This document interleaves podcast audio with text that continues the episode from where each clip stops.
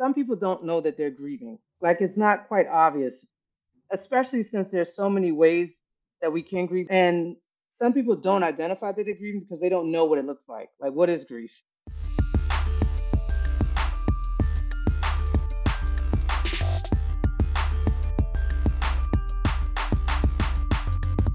Hey, and welcome to the Millennial Health Podcast. I'm Dr. Jay-Sheree Allen, a board certified family physician who's passionate about the health of my fellow millennials. I know we're booked and busy, but your first wealth is your health. So I'm taking some of my most important health messages and bringing them here to you on this podcast. My goal is to share some valuable information and draw awareness to some important health topics.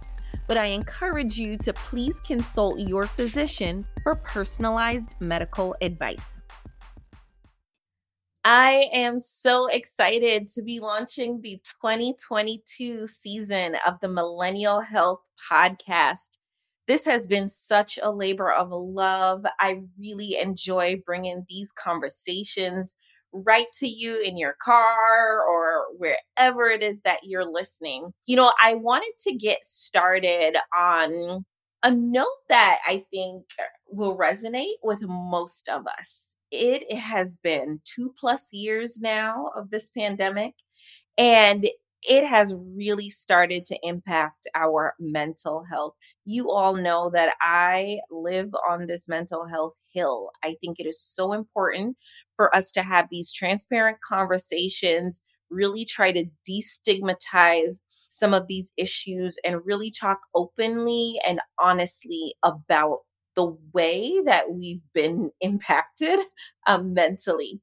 So I've invited friend to the show, Dr. Claudine Jones Bourne. She is a board certified psychiatrist based in New York City. She was actually my very first guest ever on Millennial Health for a talk on depression. So today we're going to get into grief. And I started out by saying we're going to talk about mental health, and now I'm talking about grief. But believe it or not, they are connected more than we think. And especially in this pandemic, we are actually grieving a lot of things. You know, we think grief and we automatically think loss or loss of a loved one or loss of someone from your life. But you can grieve other things. You can grieve events. You can grieve the life you had or the plans you had for yourself.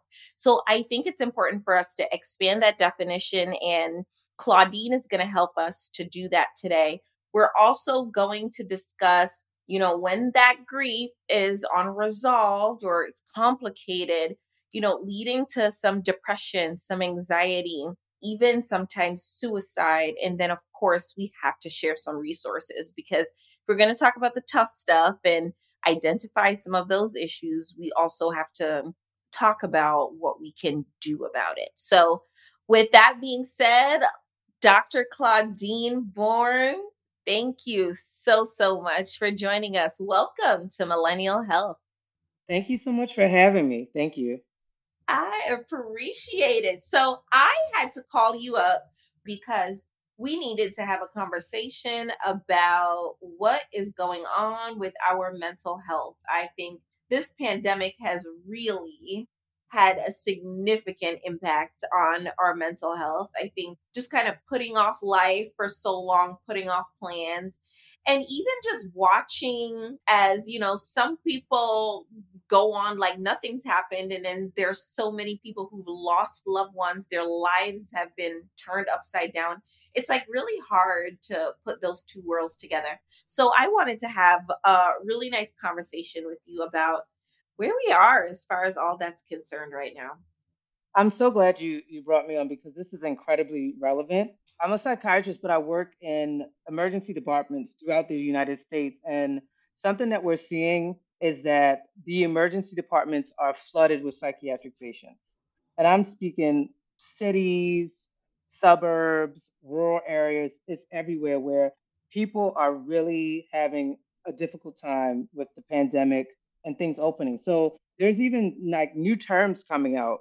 such as post pandemic stress. It's not a disorder, but it is a thing. And it's a term that's being floated around. And also FONO, F O N O, What's that?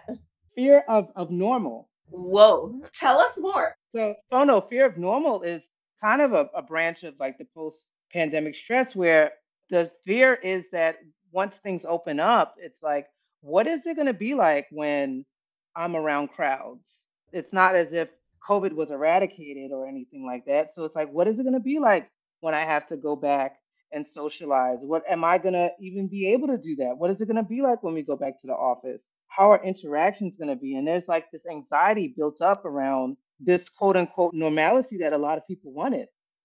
I have a friend who said something to me that I thought was pretty profound. She said, Normal is a setting on a washing machine. Like, there is no life that is normal. There is no one particular way that is quote unquote normal. You know, we kind of each have our own ways of doing things, and we're going to go back to a new way of having to having to do things. So I don't know. I think about it like that too when I get I don't know if I have FONO per se, but I do wonder like what what the future holds, honestly. How different will things look?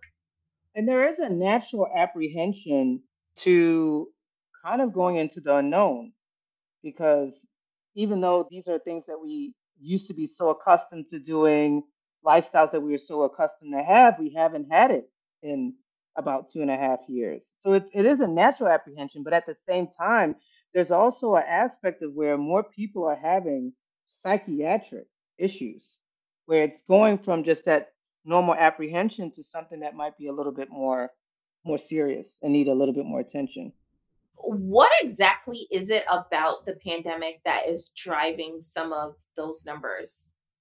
It's so multifaceted. There's the aspect that we just talked about, things opening up, not knowing what's going to happen.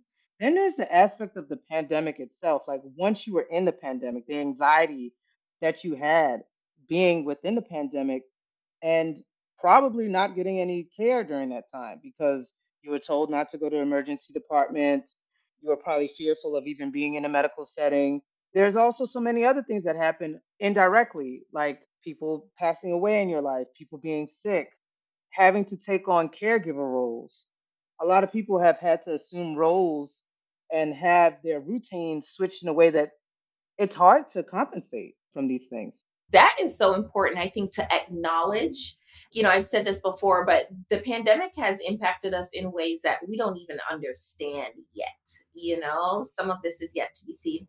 But one of the things that we already see and we're already starting to grapple with is grief in many ways. You know, we think of grief and you automatically think someone has died or you know you're mourning the loss of you know a loved one. But even just grieving you know how things used to be or grieving what you expected out of you know people who missed graduations and proms and had canceled weddings that sort of thing. Let's talk a little about that. Grief is is really getting to us here. Yeah, grief is getting to people. And I'm glad that you mentioned the different ways that grief can manifest and show itself before I got into like how we process it. But yes, grief is not just when someone dies, it's a loss. So think about a loss of anything, a loss of yourself. Somewhere along the pandemic, you may not be the same person that you used to be. You may have had to assume new identities just to survive in this new climate. There's a loss of relationships, not being able to have that physical contact or be able to communicate to people in certain ways may have kind of severed some relationships or made some relationships not as strong. There's a loss of like breakups, divorces. A lot of that happened during the pandemic. I, you know, I don't know how to what extent people are talking about that, but there are so many people that, you know, their families got broken up, their relationships got broken up, their homes got broken up because they couldn't uphold, you know, with the stress of, of the pandemic. So there are so many ways that grief can manifest. Uh, a major thing is kind of going over like, what does that look like for everyone? Another important thing is that some people don't know that they're grieving. Like it's not quite obvious, especially since there's so many ways that we can grieve, like we illustrated, like through relationships, not just death, even through sickness. Whenever there's a loss in general, you you grieve. And some people don't identify that they're grieving because they don't know what it looks like. Like what is grief? And we used to have this five stage model that was denial, anger, bargaining, depression, acceptance. And it was kind of a fluid thing. You could go from one to the other or skip one and go back around. But it was these were the five things that kind of defined grief. Mhm. And over time, I think this changed not recently, but there are actually seven stages of grief. And it's good to have more stages. It also illustrates some other aspects I'm not sure really were reflected in just those five. And, and they add other words to it. So the first stage being shock and denial, not just denial, but shock because sometimes it's not that we don't appreciate that it's happened or we're in denial that it's, it's happening. We can't believe it. Did grandma really just pass away? Did did he just really break up with me? Am I really unable to walk around without oxygen? Like those are things that I think don't get en- encompassed by denial. Like I think you're very well aware that these things are happening, but the shock of it, like I can't believe that that happened to me. And then pain and guilt. You know, I think that it's great that pain goes with it because you may not feel guilty or blame yourself on what happened, but there's just, just like this hurt that is so internal. Uh, guilt is so internalized, but also having that other element of pain that it just hurts you to the core to the point that it's almost somatic, like a broken heart. You know, I, I think that speaks more than just guilt because not everyone feels that guilt. Not everyone has that they did something that they can't process in relation to the loss. There's anger and bargaining. So they put those two together, almost as if you're you're mad about it, but you're trying to like weasel your, your way out of it. So like trying to talk your way out of what happened. But the root of it is anger. Like I'm mad. I'm mad that this happened. Like, there has to be a different way to explain this. Or you Mhm. know what? I'm gonna get revenge like that type of thing, like trying to like kind of circumvent what happened in a still angry way. so the bargaining is not as benign as I think we used to think. Like, oh, please, uh, let me be in their place, or what have you, or you know, let this happen to me. I, I I feel like when it's put in that frame of anger, it almost encompasses all the other ways that we grieve, and not just the loss of a person. Ah, okay. Oh, wow. That is a really interesting way to think about that, honestly. I never thought about it like that at all. And then depression, loneliness, and reflection. Are stages of grief? One stage, they put that as one stage. Depression, loneliness, and reflection, which could all look like the same thing at the end of the day. That kind of like internal isolation, you know, that darkness, that sadness, that you feel alone. Like Mhm. nobody feels like, oh yeah, everyone has my back when I'm depressed. You still feel lonely. And having to like think about like what is happening to me and kind of that that reflection that's not a, a happy place and then the next stage is i'm trying to still understand this myself but it's called the upward turn and i don't understand why it's called the upward turn and some people say that this is where you might slip backwards but the upward turn is where you start to crave contact connection and support a reason why you might slip backwards is because as you're doing that you kind of unhash a lot of things Mm, you okay. know? So Mhm. you finally got to the place where, hey, I'm I'm coming out of that depression and loneliness. I'm ready to talk to people. And then as you talk to people, it's like, oh man, It's all coming angry. back to you. Oh Yeah. man, I'm depressed again. So after that upward turn, that support, that craving for connection and support, that connection, there's reconstruction. So realizing that you can change what's happening Maybe not, but you can change how you think about it. You can change how you act in response to it. That is exactly what I was thinking. Changing the way you respond to it or hmm choosing, yeah, what Yeah, you do going forward. Oh, yeah, like wow. like choosing to move forward, choosing to feel empowered, choosing happiness. I mean, that's so deep. A lot of people don't know you can choose happiness. Yes, you have a can. choice. You do have a choice. Mhm. So that's the reconstruction part. Like, what can I change about the way I'm thinking about this or the way I'm acting in a response to this event that happened to me? And then last, acceptance and hope. Ironically, you don't have to accept to change the way you think and the way you feel. So Even then though how do you get out of that? that's that's the interesting thing. Like even though th- you know, these are fluid and they could go in different directions. They, they put it in a certain direction for a reason. But it, it takes that choice to move forward to even get to acceptance and hope. Like Mhm. acceptance and hope as the finish line. But there's so much work of like choosing happiness, choosing to move on, choosing to maybe remember this person for the things that were good in their life versus remembering that they're not there. Choosing that is so hard, and that's why acceptance and hope is really at the end. What happens to patients who don't or people who don't make it to that phase? Like, what Hmm. happens when you don't get there through all 7 stages to acceptance and hope? You don't have to get through all stages, right? That's the good thing. It's not a perfect equation. You don't have to get through all stages. But what happens when you don't get to acceptance and hope? Ultimately, you have an unresolved conflict in your psyche. There's something that's not resolved. And you can live in that for a very long time. Like, think about it. Let's say somebody gets all the way to reconstruction. They're just working and working and working. And sadly, some people, if they don't have that closure, they break. And there are such things as like complicated grief. And quite frankly, grief is not necessarily a psychiatric condition. It's in the DSM and it's in our literature, like marked under adjustment disorder. But in itself, grief is not like a, a disorder like major depression or or anxiety or what have you.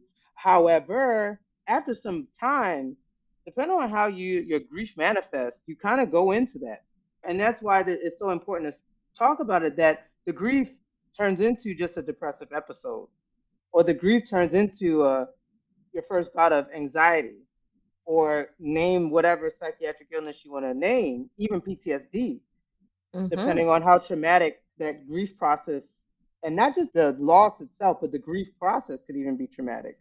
You start to get to these other psychiatric illnesses, even though grief is not specifically one. Whoa. So then, unfortunately, so if we get stuck in one of those phases, what can we do? What's what's the plan, or how do we go about it? What are the resources out there? Well, I think even within the stages, there's kind of the answer, right? So a good stage to get stuck in is probably the upward turn, where you start craving connection, you start craving support. If anything, I would say is like if you could just try to even get to the upward turn, you might you might be okay. You might be well. It's also a matter of coping. Like some people don't need to they don't need to get to reconstruction. They kind of have it together, or it, it's just hard to accept. It's hard to to have hope, and and and that's not necessary to be mentally well. But I think it is best. You know, it's ideal to go through all those stages, but that doesn't mean that if you're like, oh man, you know, I just heard this podcast and I'm still at anger. That's fine. It's when it becomes pathological where you start mm-hmm. to get these serious depressed episodes, these this serious anxiety, even psych- psychosis. It's when you start to get into things that just sound like the other illnesses that it's really an issue.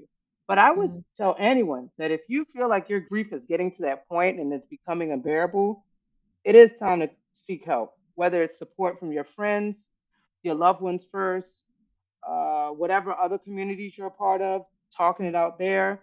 And then if it needs to get to that point, maybe seeking a therapist. Inherently, some people know when they, they've done all they can and it's just not enough. And I need that extra support. So mhm. it, it is really up to the person.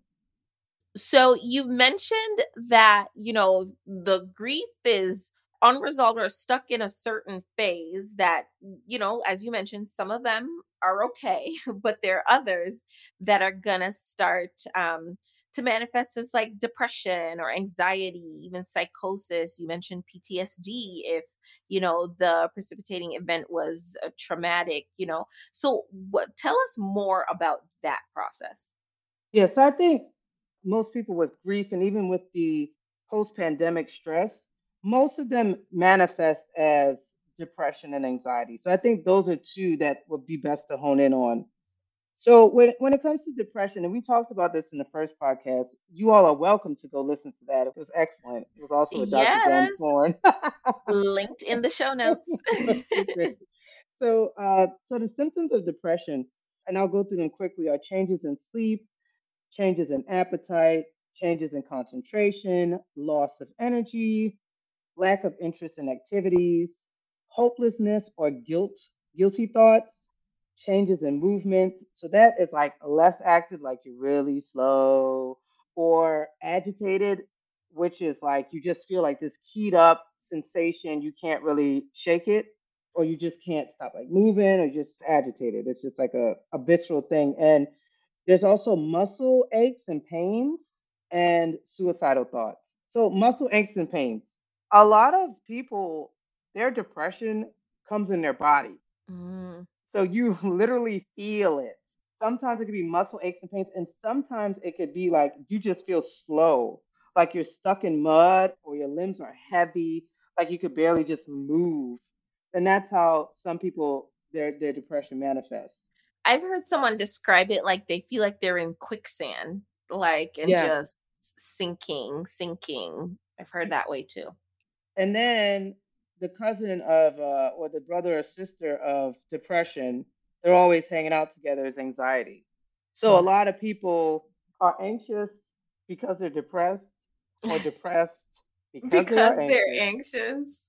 Or they have limited insight into one and great insight into the other. So some people could accept being anxious, fine. They'll tell you anyone they're anxious, and those same people will say, "Oh no, I'm not depressed at all." And then there's different type of people say, "Oh yeah, I'm very depressed." Anxiety? No, I'm not anxious. So it's so it's so interesting that they interplay, but yet they don't coincide as much. So Mm. anxiety is another one that could be felt in the body, and it's felt in the body a little bit more. So it's uh, feelings of apprehension or dread, feeling tense or jumpy, restlessness or irritability, anticipating the worst, and being watchful for signs of danger.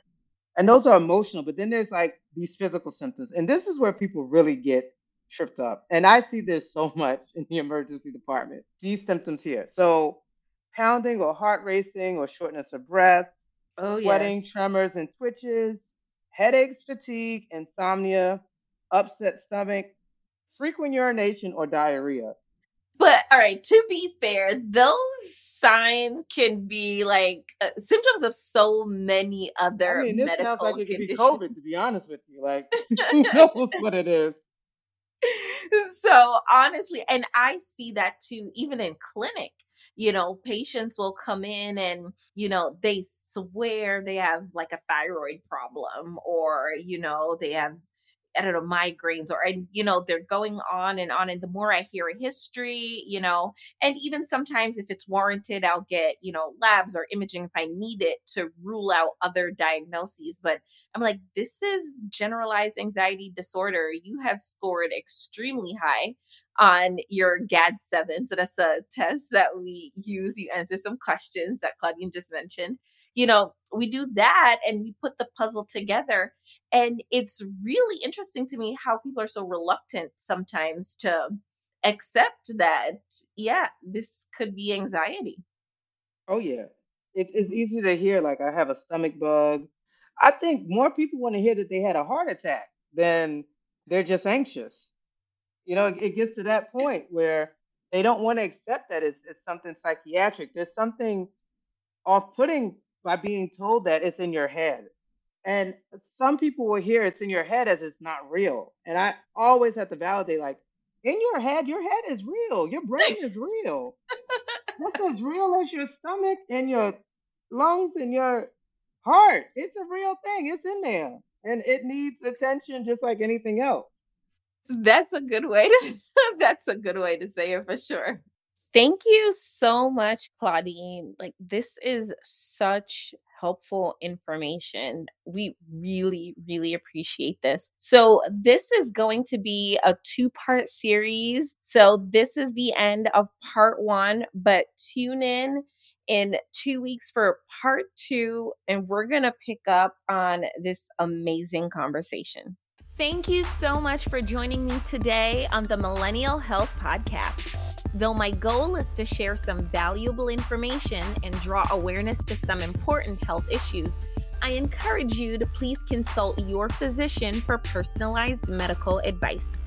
I hope this information was beneficial to you, and if so, please subscribe to the Millennial Health Podcast and share with your friends. please also leave us a review. If you have questions or comments, feel free to reach out on Instagram or Twitter at Dr. Jay-Sheree, D R J A Y S H E R E